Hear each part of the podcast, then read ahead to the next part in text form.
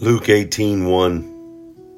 Then Jesus told his disciples a parable to show them that they should always pray and not give up. He then went into a parable about this persistent widow who went before an unjust judge. But because of her persistence, the judge granted her the answer that she was looking for, because God granted it. What a great reminder for us that we need to be persistent in prayer, to not give up.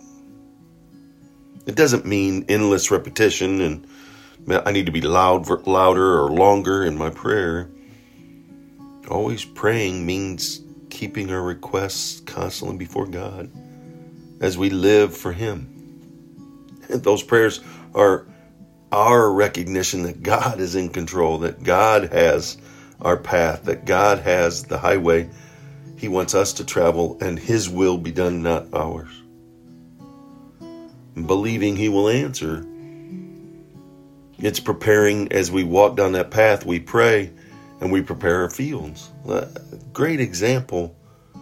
This past weekend, we got a barn that was donated to us. It's an oil field skid that's a Connex box, 40 foot long by 8 foot wide, that has sliding doors on the side and doors that you can open on the ends. And it was gifted to us by an electrical company. That's a long story. I won't go into all of that, but a blessing of a friendship, of a relationship in the past that opened up this door for us to receive this Connex box, this oil field skid that we were going to use as a barn. And we had it brought in a couple of weeks ago, and we had it parked in right off the pastures that will house all the feed for the animals. What a blessing. In fact, it's all already decked out. It's already equipped with the conduit and the electrical box and electrical outlets and lights that all we have to do is run conduit. We have to run electricity to it, and we're going to outfit it with water as well. And we needed to dig trenches. And in the process, we also needed to dig trenches for the troughs out in the field that we've just been laying hoses out on the ground, and we want to bury those so they're out of the way. And we also needed to dig trenches for a septic system that has, aerobic septic system that needs is for the overflow. It has sprinklers that go out into the pastures, and we needed to bury the lines for that as well. And so about 770 feet of trenches need to be dug, 2 feet deep.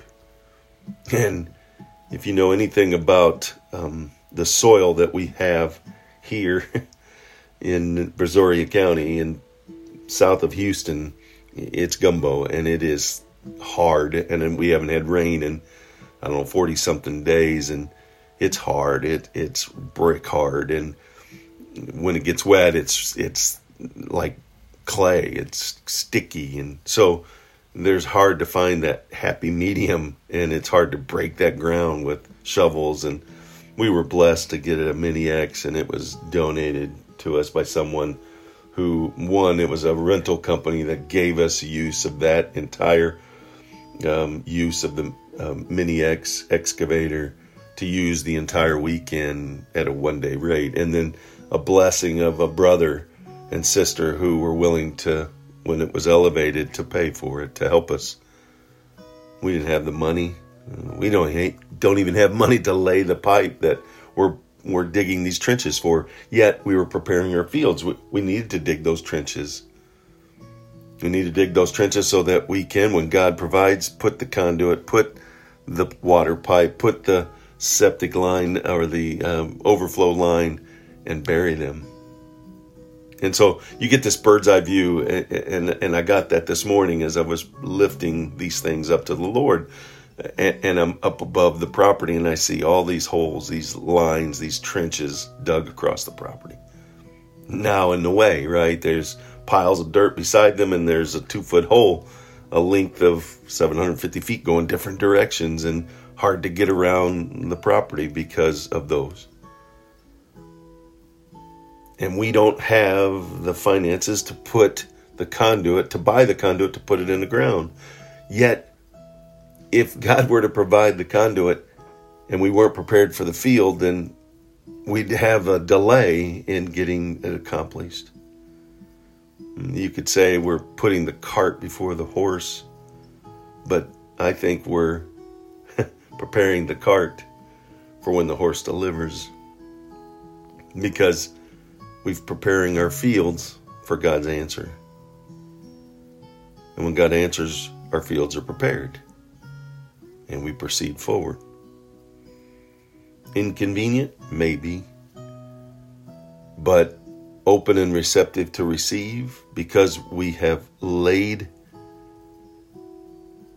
those petitions before the Lord, going the direction. We're doing it for these animals that God has blessed us with. God has brought animals to his place for us to take care of. Many of them, most of them, in bad situations. And we're providing a home. And in that home, we're also providing the opportunity for people to come and pet an animal, lead an animal, work with an animal. The opportunity to see God's creation right in front of them. To go pick up an egg out of a chicken coop. To see the circle of life, if you will, being reproduced with offspring. And the ability and opportunity to hold a bunny rabbit or see a peacock and feed one, and go pick up feed and hand it to a sheep or a goat or a horse. The importance here is that we stay persistent in our prayers, not rushing God, but preparing our fields. Go out, make it a wonderful God-filled day of preparing your field for God's answer.